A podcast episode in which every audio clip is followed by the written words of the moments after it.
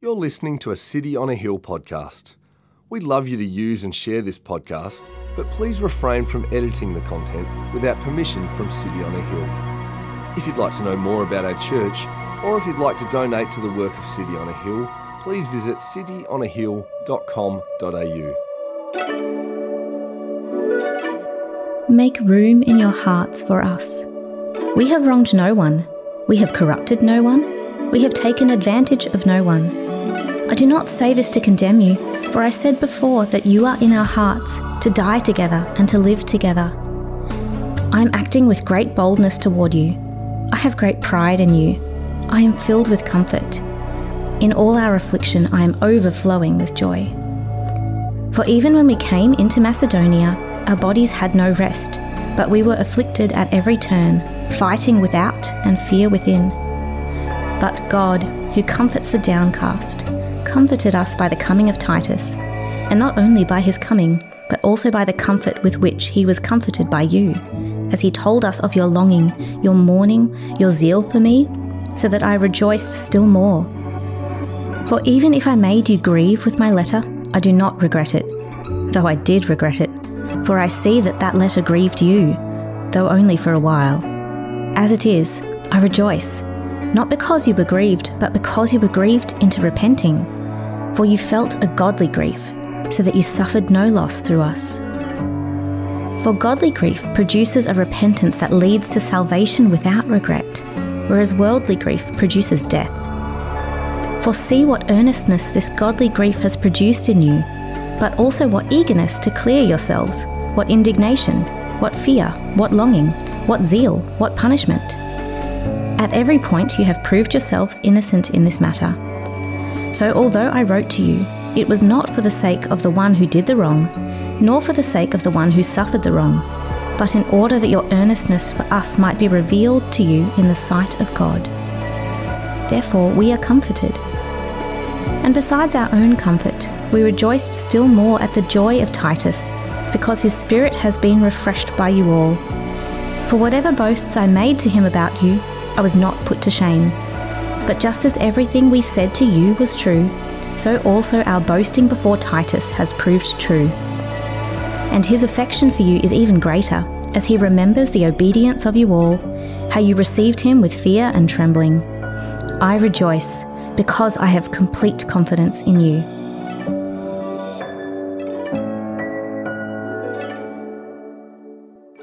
Good morning, City on a Hill. How are we doing this winter Sunday?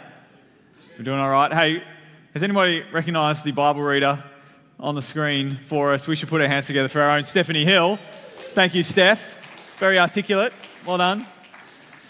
Hey, so good to be back with you after a couple of weeks out of Jars of Clay in our 2 Corinthians series. If we haven't had the chance to meet before, my name's Nick. Get the joy of being the pastor here. And we are a church all about knowing Jesus and making Jesus known. We're going to do that now by diving into this passage that was just read out for us. And to do so, let me kind of refresh our memories of where we left two weeks ago in 2 Corinthians. Uh, I want you to know, big idea the church in Corinth is a mess. Uh, it is a complete mess. This church is the kind of church that if you told someone, hey, I, I go to that church in Corinth, they go, ooh, how's that going for you? There was division, there was debauchery, there was kind of different opinions about what is true Christianity, what is true spirituality. And so it led to the Apostle Paul, who planted the church, to go back there and to visit and kind of shape them up, work, work things out. But that visit went so poorly, and the church was such a mess that it made things worse. Uh, and so he retreated and he wrote them a letter, a harsh letter, a scathing letter, but a letter that came with great love for the church, that he wanted them to be one, to be reconciled. And so they received that letter. And having heard about how the church in Corinth received that letter, Paul then writes the letter that we have now to Corinthians. And we see a bit about their reception of that letter come out here in this chapter, in chapter 7. In 2 Corinthians, Paul has addressed a number of things, particularly the disrespect of some of the church to him when he was there in person. He's addressed some of the ways that people that he brought up in the faith have now disowned him because of some of the super apostles or celebrity pastors who have flown on in to Corinth and caught their own following. And so the church here in Corinth is a mess. And we should be familiar today in the 21st century with churches being messes. Uh, we know that the church today is a bit of a mess. There's been royal commissions into how churches have handled child abuse. There's been celebrity pastors and celebrity churches, even now, kind of being pulled before the courts. Uh, every month, there's a new podcast about how power has been misused and finances have been misused within the church. We probably all know and can bring to mind churches that we know that are divided or crippled at the moment. Some churches have kind of exchanged the narrative of scriptures for the narrative of the world. Other churches buck against that and yet do so in engaging in, in culture wars. The, the, the church is a mess. And yet, this isn't new. If you know anything about church history, you know that between Corinth and between the 21st century, the church has always been a mess. The church has always been a mess. And so, a question for our culture and a question for us is what are we to do with the church? What are we to do with the mess? Do we abandon the church? Well, you might know that in recent decades, millions of Australians have, voted or answered that question with their feet. Uh, and we are reminded every census by the media who loves to remind us that the church apparently is falling uh, or uh, a sinking ship that is sinking into the abyss of irrelevance and disrepair. And so, should we jump off the church? Should we abandon the church? Well, if you're here this morning, I'm guessing that your answer to that question, I, I hope, is, is no, because you're a church, if you didn't know. Thank you for being with us at church. And so maybe our temptation here today, for those of us in this room, isn't so much to abandon the church, but rather we might be tempted not to abandon the church itself, but perhaps to abandon the biblical vision of who the church ought to be.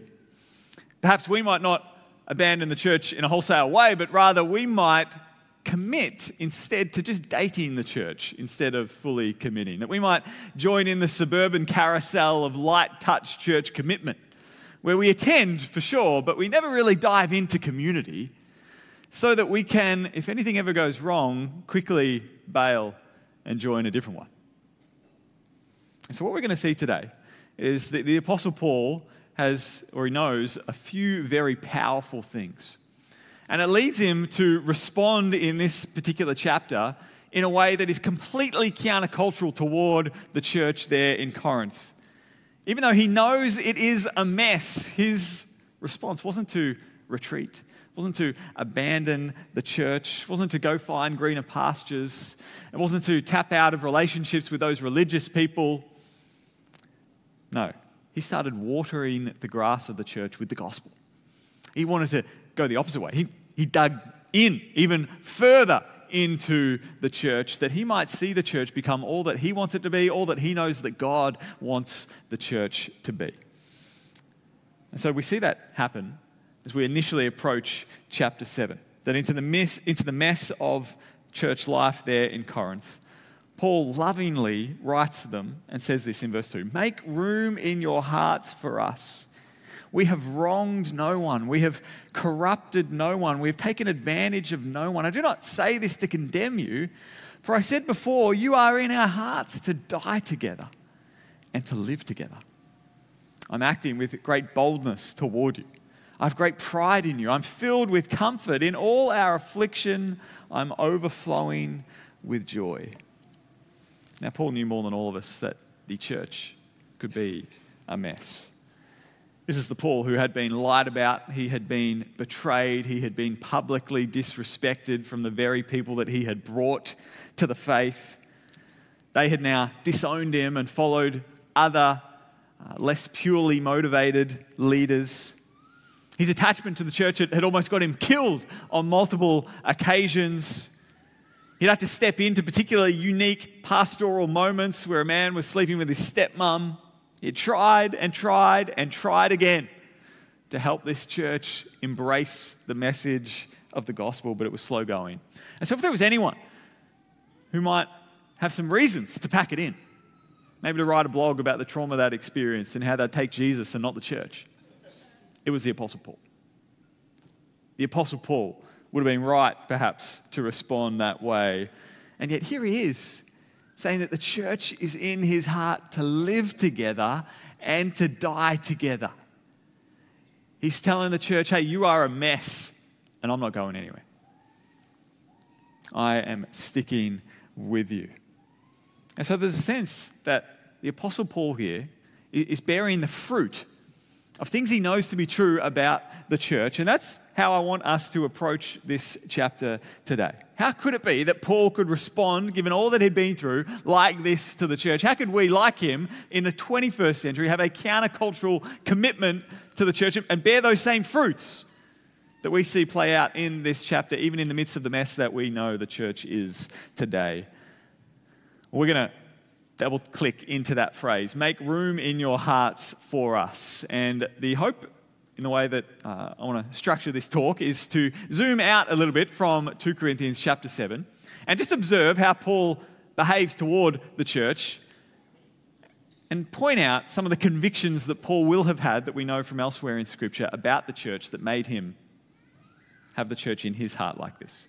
That we might make room in our hearts for the church in the same way that Paul has in his. And so, what I'm going to do is we're going to walk through the text, but before we do, I'm going to pull out three convictions that Paul has about the church and the three fruits that flow from those convictions that we see in this text. As I go, hopefully it makes sense for you note takers in the room. Uh, the first answer to why Paul could respond like this to the church is because he held a fundamental, essential, bottom line conviction and that is that he knew that God is in community. God himself is in community. Now, the Christian God is unique. I'm conscious that in a room like this, some of us have been brought up in the church, hearing a lot of theology, but others are very fresh to it, and this might indeed be your very first Sunday. And so I want you to know that the Christian God is unique among all the gods purported to exist in our world. Now, the work of philosophers and thinkers in our age, they, they kind of get into the heart of humanity, why it is that we are here, and uh, how the universe started. And many in our own day uh, would philosophize that if you were to pare back the existence of our world to what is most essential in the world, to its most fundamental and its most basic parts, at the very beginning of humanity, you would find matter that it was purely material. Before we existed, you and I, what came into being was some matter occurred in the universe through an unknown cause, the Big Bang or something like it. And the implications of such thinking would be that, therefore, the immaterial, things that we perhaps take for granted as Christians and yet maybe not so in our world, things like truth, things like justice, things like what is right or wrong, morality, things like spirituality well, these things need to be explained by the theory of evolution. And so there isn't really a truly objective right or wrong or an objective standard of morality to which we should strive. Rather, we might hear it these days, you do you. Rather, you should just follow your heart. Rather, you should speak your truth. And we can say that when we believe these things are merely internal, subjective, and inside of us. And yet, when we think about that, we can immediately see how it is self defeating. Because if love or justice or morality is purely an internal evolutionary notion that exists so that we might further humanity and society progress, then we don't actually have an outside, objective, external standard to point to, do we? And if we don't have an outside, objective, external standard to point to, then my vision of progress might just say that your vision of progress is dangerous. And it will just become a competing fight between our different visions of what is true, right, good, and beautiful. You might say that mine is on the wrong side of history. And so we are left with our future being curated, our future being decided by those who have visions of the future and also have the power to enact it. And so the question becomes well, whose love, whose morality, whose truth do we follow? Vladimir Putin right now thinks that he is enacting justice in the world. But if we're all just matter anyway, if really at the beginning the fundamental basis of our universe was just matter, then it doesn't really matter at all, does it? But the Christian explanation is unique. Because we don't have to guess at what is most fundamental in our universe. We don't have to guess at what is most essential. We don't have to guess at what was going on before we existed, before humanity came into the world, because the Bible actually gives us a lot of insight into what was happening before creation. And if we were to pare back our existence to what its most fundamental and basic parts, well, we would see that the Bible tells us God was there. God is most essential in our world, that everything else is contingent, and yet He is independent. He is there, fundamental, and from Him comes truth and justice and righteousness and morality and goodness.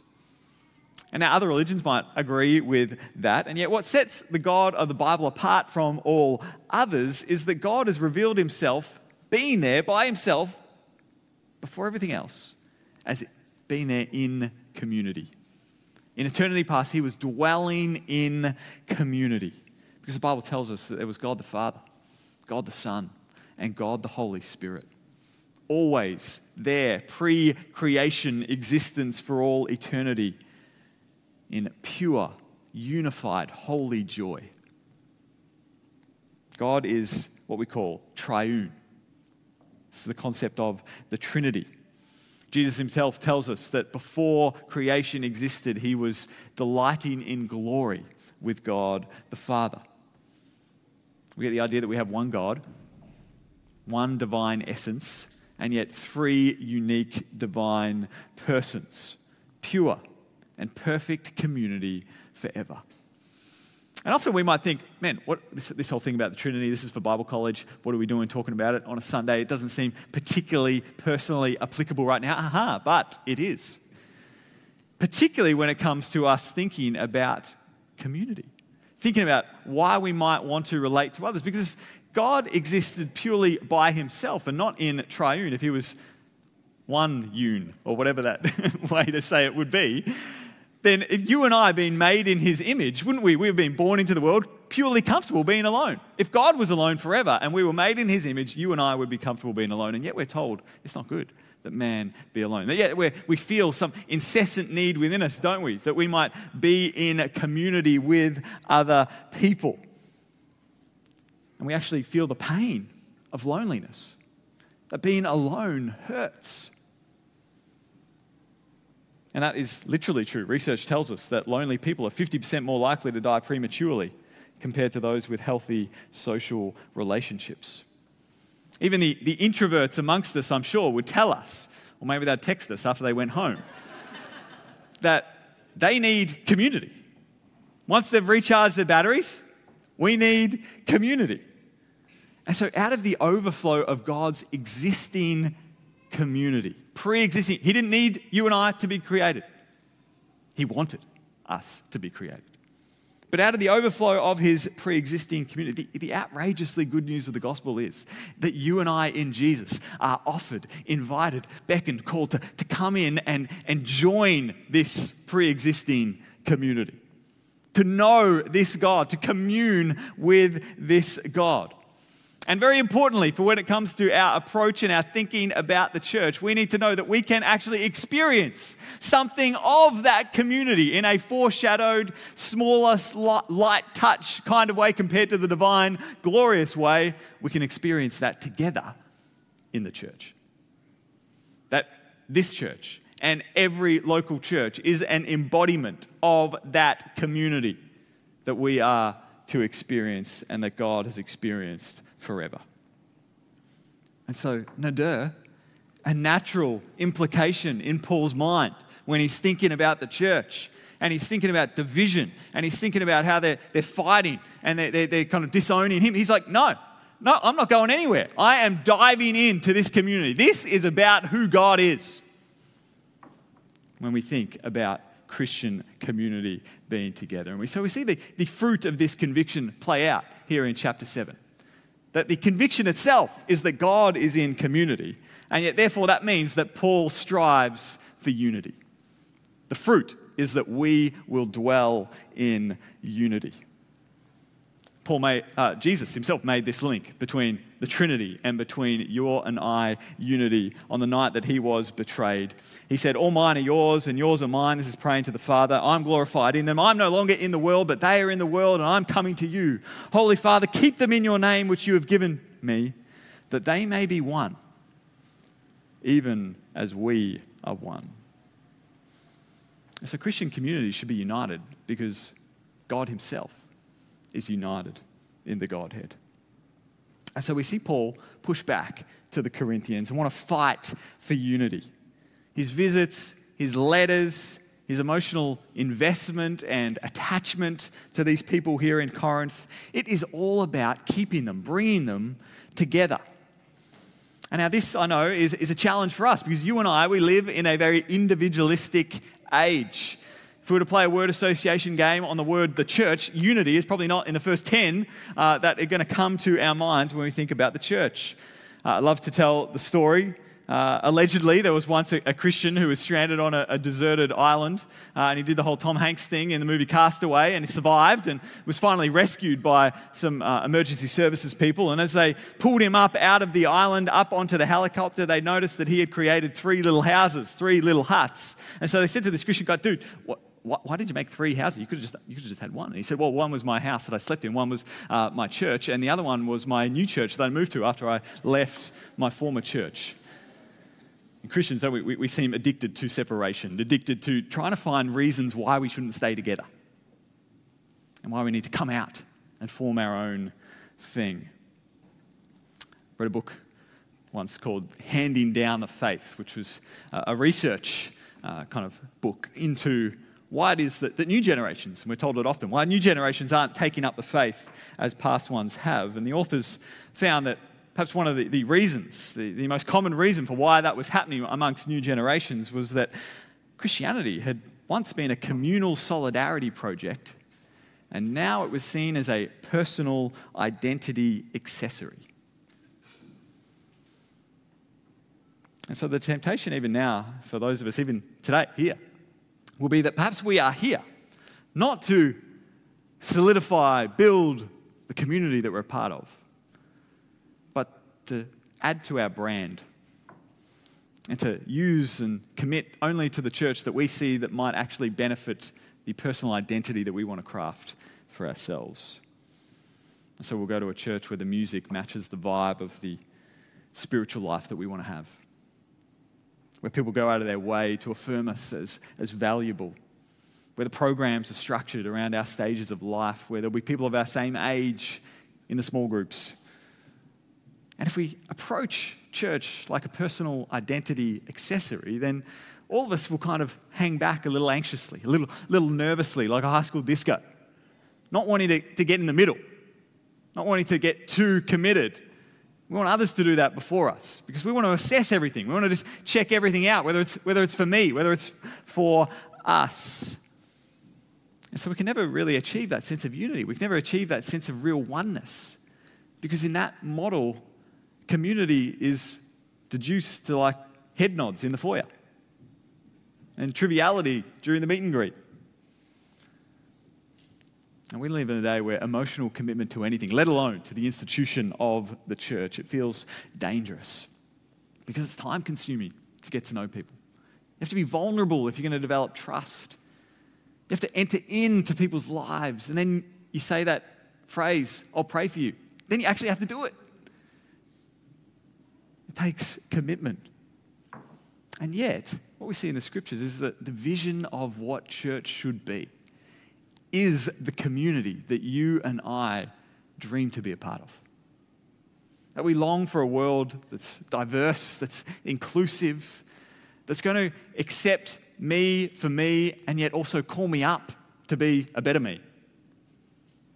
Like what the church is a place to be loved, a place to be known, like what the church is, a place to find a purpose a place to be a part of a mission, like what the church is. So let me encourage you here from, from Paul's example of how he postures himself toward Corinth is to dive in to the church. If you're just visiting today and you're part of another church normally, dive into that church. If you call City on a Hill home, dive in to your home. Dive in to the church. Get attached to the church. Don't stay on the fringe, perhaps where it's safe, but where it's lonely. Don't stay where it's comfortable, yet where it's boring. No, go where it's dangerous. Where you might open up your life, open up your, even your home, your dining table, to people in the church that you might form deep, real connections with them of give and take. That's the first conviction. Second conviction that Paul knows about the church that frames how he responds here is that he knows that Christ gave himself for the church. We've got a lot of Paul's writings, and we know in the book of Ephesus, he's writing to, hus- uh, book of Ephesians, he's writing to husbands and wives, and he turns at one point there in Ephesians chapter 5, and he turns to the husband saying, Love your wives as Christ loved the church and gave himself up for her. And Paul makes that connection because he knows that the church universal around the globe is the bride of Christ. And Christ is not an adulterer. He gave himself particularly for one bride, the church.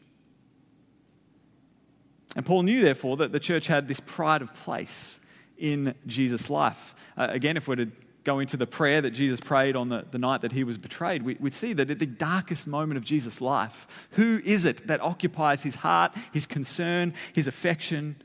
He says in, in John 17, verse 9, Hey, I'm not praying for the world. I'm praying for those whom you have given me, for they are yours. And so, in that darkest moment, Jesus' heart and affection went to his people, it went to the church. And of course, we know that, that Jesus' death occurred for the world, that his death was sufficient for anyone, whosoever, to come and repent and believe and put their trust in Jesus and have their sins dealt with. And yet, in that moment, Jesus had in his mind, Jesus had in his heart, Jesus had in his affection the people he, he knew would actually come. Those for whom his death wouldn't just be sufficient, but effective. That we heard about at the conference, that God would call, that God would justify, that God would glorify. Jesus died for the church. And so that means that to call yourself a Christian, which means to be a little Christ, to follow Christ, to call yourself a Christian, but then say, hey, hey, I love Jesus, but not the church, well, it's actually to, to split Jesus in two, that it's an impossibility for Jesus. You can't reject the one that Jesus loves the most. So to abandon the church is to say, man, I really love you, Jesus, but I hate your wife. I can't stand your wife. If you said that to me, I'm siding with my wife, just so you know. Jesus is so faithful that he says to those of us who might say that to him, hey, if you can't stand my wife, if you can't hang out with my wife, you cannot hang out with me.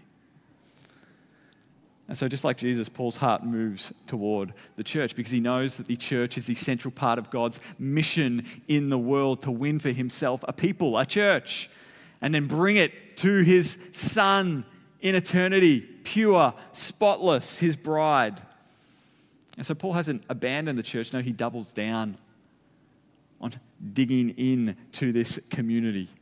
That's why when he traveled, he wasn't just an itinerant evangelist. No, he won people to Jesus and then organized them into churches. And only after they'd been organized into churches did he leave.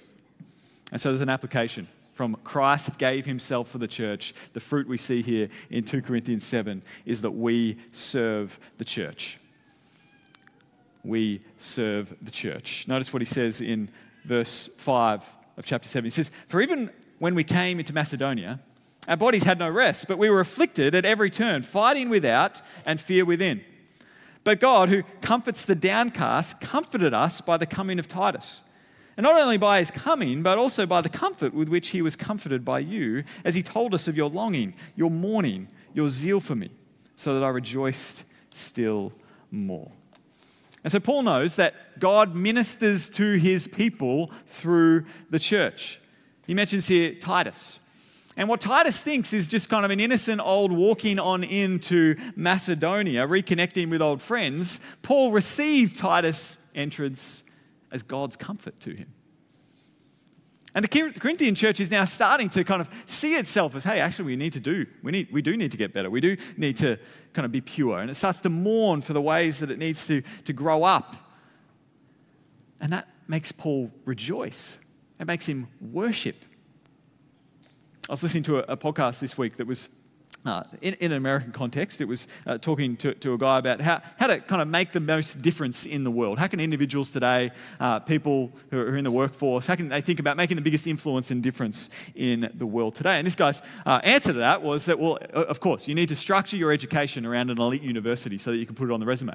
And as long as you have the elite universities on your resume, that means that it'll give you a foot in the door for an interview with one of the global brands, one of the big FANG companies that you would be able to uh, get a role there, and then you can be earning a certain level of income, and you can be in a position of influence where you can actually be creating things and making decisions that are actually going to impact the world. That is how you make a difference in the world.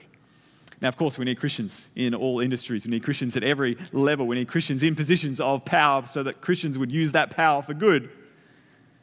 But you know the main thing that God is doing in the world right now? The main thing God is doing in the world right now is building his church.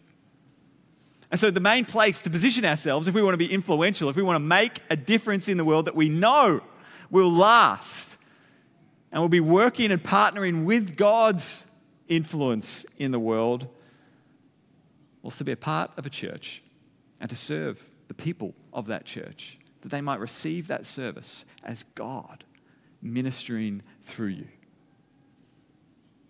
Some of you will be on the welcome team at our church. You know, you might be standing near the doors welcoming people, and you just think, hey, I'm just, I'm, I'm just saying hello to people. I'm just welcoming people. And yet, people, when they enter churches, they receive how they are welcomed as if how they're being welcomed into the family of God. You might be part of City Kids, and you think, oh, I'm just kind of corralling some kids for an hour once a week. And yet, those kids are looking at your posture and your passion and hearing your words and it's getting inserted into their brains so that decades from now, it's part of the narrative that they see of how God brought them to faith. Some of you musicians who are up on the stage, you think, oh, I'm just, just kind of singing in front of, front of people, just, just kind of singing a bit louder with a microphone. And yet we look at you and we see your passion and your conviction, and it stirs it within us as well. God ministers to us through one another. God ministers to us and does stuff in the world through your service. If Titus doesn't come, there's no comfort. If Corinth don't speak words of encouragement, then there's no rejoicing. And some of you will know a little bit of my own story. I grew up as a, a pastor's kid, and so I grew up in the church. A fall asleep on your mum's lap during the service kind of upbringing in the church. And so I can relate to the reality that is, is common these days about pastors' kids not going on in the faith. Because I saw a lot of the ugliness of the church. I remember when I was about 10 or 11, my dad going through a particularly hard season. Uh, I remember kind of typified of, of that season was uh, one of the deacons and his wife bursting through our front door and shouting and screaming at my dad over a decision that he made. And I remember the, the, the voice and the shouts emanating throughout the whole house.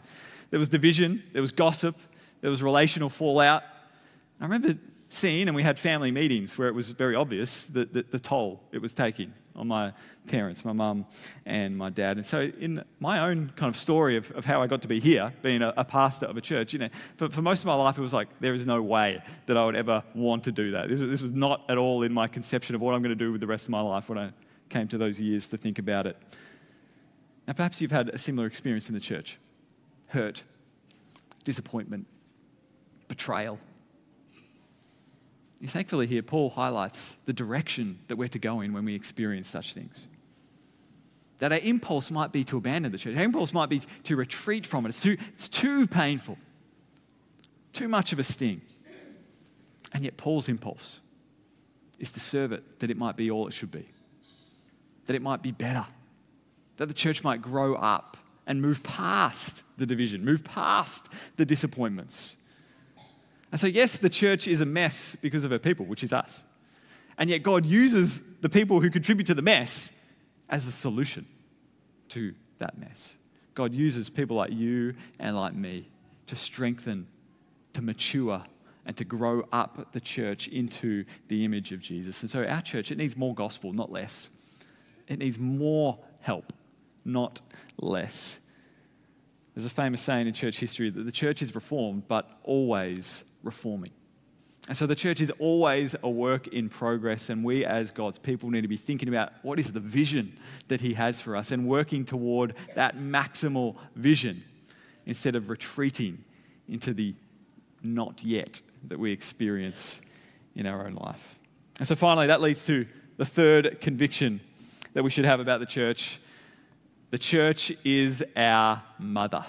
The church is our mother. And I get that. It's a famous saying throughout church history. In the third century, a Catholic bishop, Cyprian, I mean, every bishop was Catholic back then, but he was uh, a bishop, Cyprian. He said, No one can have God as father who does not have the church as mother. 100 years after that, Augustine, he said, The church is our mother. If you don't, do not wish to be an orphan, stay close to her. And that theme is continued again and again and again through the Reformation and down to today that the church is seen as this motherly, nurturing community for our faith. Because when we think about mothers, what do we think of? We, we think of uh, the ones who, who literally pushed us into the world, who gave us life, who nurture us, who develop us, who mature us, who care for us, and who form us and, and shape us to be grown ups. You think about your testimony, maybe the church has done exactly the same for your spiritual life. That it's in the church that we are born into the faith as we hear about Jesus and, and, and respond to the gospel. It's the church that seeks to nurture our baby faith and bring us along and teach us the scriptures and grow us up around other Christians.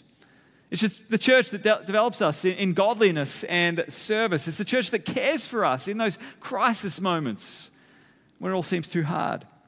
It's the church that forms us to be like Christ. And sometimes that formation will involve what we see here in this dynamic between Paul and Corinth. It involves the difficult yet necessary work of correction. Because Paul is leaning in here on Corinth. He speaks directly to an issue that requires their repentance. In verse 8, he says, For even if I made you grieve with my letter, I do not regret it, though I did regret it. For I see that that letter grieved you, though only for a while. As it is, I rejoice, not because you were grieved, but because you were grieved into repenting. For you felt a godly grief, so that you suffered no loss through us. For godly grief produces a repentance that leads to salvation without regret whereas worldly grief produces death. For see what earnestness this godly grief has produced in you, but also what eagerness to clear yourselves, what indignation, what fear, what longing, what zeal, what punishment. At every point, you've proved yourselves innocent in the matter. And so their behavior toward Paul in person, where they publicly disrespected him before the church, well, that led Paul to write this, this harsh letter, this stern letter, this letter calling them to repentance correcting them.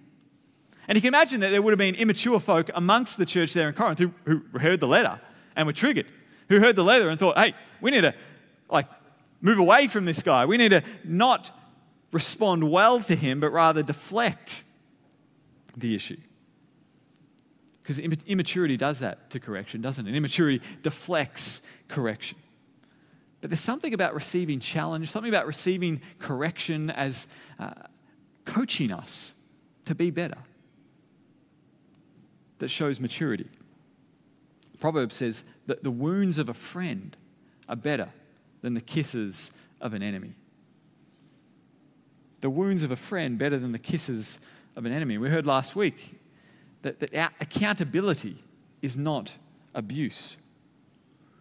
Now, certainly, no one wants to be around that guy who is addicted to accountability. No one wants to be around that, that, that person who, who's addicted to criticism, the one that is completely convinced they have the gift of discernment. And they can discern better than everybody else where you need to get better, and they keep telling you. And even though their heart's in the right place, it always seems to only over overflow in criticism, accountability, and correction. There's something ugly about an addiction to accountability. And likewise, there's something wrong with an addiction to avoiding correction.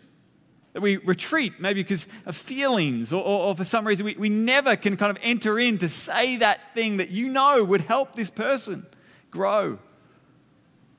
Because we want to avoid that conflict. But there is a kind of correction that's loving. A kind of correction here that, that Paul brings to Corinth And that leads to the final fruit that when we see the church as our mother and able to nurture us and form us and bring correction to us, then we're made pure. The Bible tells us that repentance is a gift. And Paul mentions two types of grief or, or repentance here worldly grief, where we're corrected and yet we might respond purely to save face. We don't want that conflict, we don't want that awkwardness of feeling like we're not who we should be. People are displeased with me, and so I'm going to make it right. Or there's godly grief, where people are being cut to the heart, having a sin exposed, being called out, and yet called out in love. Our grief isn't man centered, but rather it's God centered. We grieve that, yeah, I am falling short of who God has called me to be. A grief of being out of step with the Spirit, a grief that leads to salvation without regret, we're told. And so we see through this fruit, and what we see here in 2 Corinthians 7 is, is why God might want us to be together, to stick together, to grow together. Because if you look around right now, the people that God has in this church are the people that God has decided to put in your life to grow you, to form you, to mature you. The God of beauty, justice, righteousness, morality wants that standard to be put upon ourselves through the ministry of each other. And when we have that kind of community and we feel that kind of acceptance and challenge, then we experience not a defensiveness, but a gratefulness. Tim Keller famously said, You're more wicked than you ever dared believe, and yet you're more loved and accepted in Jesus Christ than you ever dared hope. See, only a Christian community that tells you both things can help you experience the community that we dream of. Fulton Sheen once said, To be a sinner is our greatest curse, to admit it, our greatest blessing. See, how might your community, how might your relationships change if you developed a, a reflex of repentance rather than a reflex of defensiveness or deflection? How might your relationships change if you committed to loving, committing, you're a mess, but I'm not going anywhere kind of accountability? And not avoidance, so that you might step in to be mothered, to be nurtured, to be grown up how God wants you to be. We are all in this together.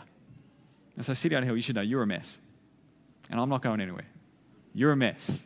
And God is not going anywhere.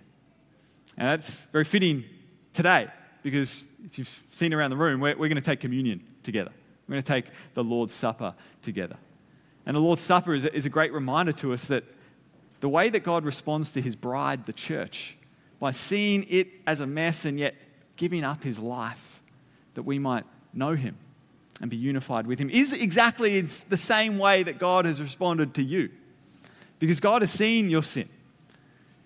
Jesus knows how you've disappointed him and others, how you've failed him and others. Jesus knows what's gone on in your heart this morning, this week. And yet, Jesus isn't going anywhere. Instead, Jesus has, has, has dug in, Jesus has moved toward you, even offering up his life so that you might be united to him. And yet, we have that individual faith for the sake of each other, that we might be a blessing in community toward one another. And so, we're going to celebrate communion together. Before we do, I'm going to give you a moment uh, in the, in the, in the the quiet before we get up into small groups and take communion, to, to just have a moment of reflection and, God willing, a moment of repentance. Let this moment be a, a moment where you can search your heart and allow the Spirit to bring to your attention any darkness in you, anything that needs to be matured and, and you nurtured out of through the gift of repentance. In 1 Corinthians, Paul tells the church there, the same church in Corinth, that part of why they're a mess is that they come to the Lord's table in an unworthy manner, that they come to the Lord's table individually, not thinking about the other people around them, not thinking about the others who are part of the body in the church. And that leads to them And that is what it means to take communion in an unworthy manner. So maybe as you, you reflect on where your own heart is at, you have pointed out to you that there might be relationships that you need to reconcile even before you come to the table. We're a church that wants to experience the fruit here of unity, the fruit of service, and the fruit of purity. So let's ask the Spirit to come uh, and do that in us. Communion before we partake, communion is a, a, a family meal. And so, uh, if you call yourself a Christian, if you are trusting in Jesus' work for you, you are welcome to come uh, to one of the tables and partake with us. If you're here and you're not yet a Christian, please do just uh, sit back and observe what it is that we Christians do here when we come to this moment of communion. As a sign of our solidarity as a church, we're going to do it just a slightly different way this morning. Uh, in a moment, uh, I'm going to invite you, uh, when you're comfortable, uh, to come forward and join one of the lines, either up front or down the back. We have four different stations. We're going to take communion together in small groups. We're going to do that so that we can look people in the eye who are part of our lives, who are part of our community, part of the bride of Christ, that we might be who God has called us to be. And so I'm going to pray and close out the sermon and shift our attention to the elements. Let's pray together. Heavenly Father, help us make room in our hearts for you. Lord, we come to you with a sense of, of godly grief that our sin has so separated us from union with the triune God. That so often, even now, our, our flesh bristles at the tender mercy that you provide to us through Christian community. So, Lord, we repent and we are sorry for our sins. Lord, we thank you that our sins don't remain upon us and yet, you, Jesus, came and put them on your own shoulders. And so we pray that because of the work of Christ, because of your love for us, you would lift our vision of what you want to do through us in your church in the world. We praise you that Christ gave himself up for the church, that you've given us Christian community to empower us, encourage us, and shape us after your likeness. May we receive your church as the needed and necessary gift to us and to our walk with you. So, Lord, we now don't presume to come to your table trusting in our own righteousness, but purely in your mercy. We thank you for these gifts, this bread, this juice, and we pray that we who eat and drink of them in the fellowship of the Holy Spirit and in obedience to our Savior Jesus Christ might be partakers by faith of his body and his blood.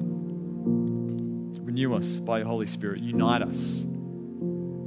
Empower us to serve your church and purify us, we pray, until we come into the joy of your eternal kingdom. Through Jesus Christ our Lord. Amen. Thank you for listening to our podcast. If you'd like to know more about our church, or if you'd like to donate to the work of City on a Hill, please visit cityonahill.com.au.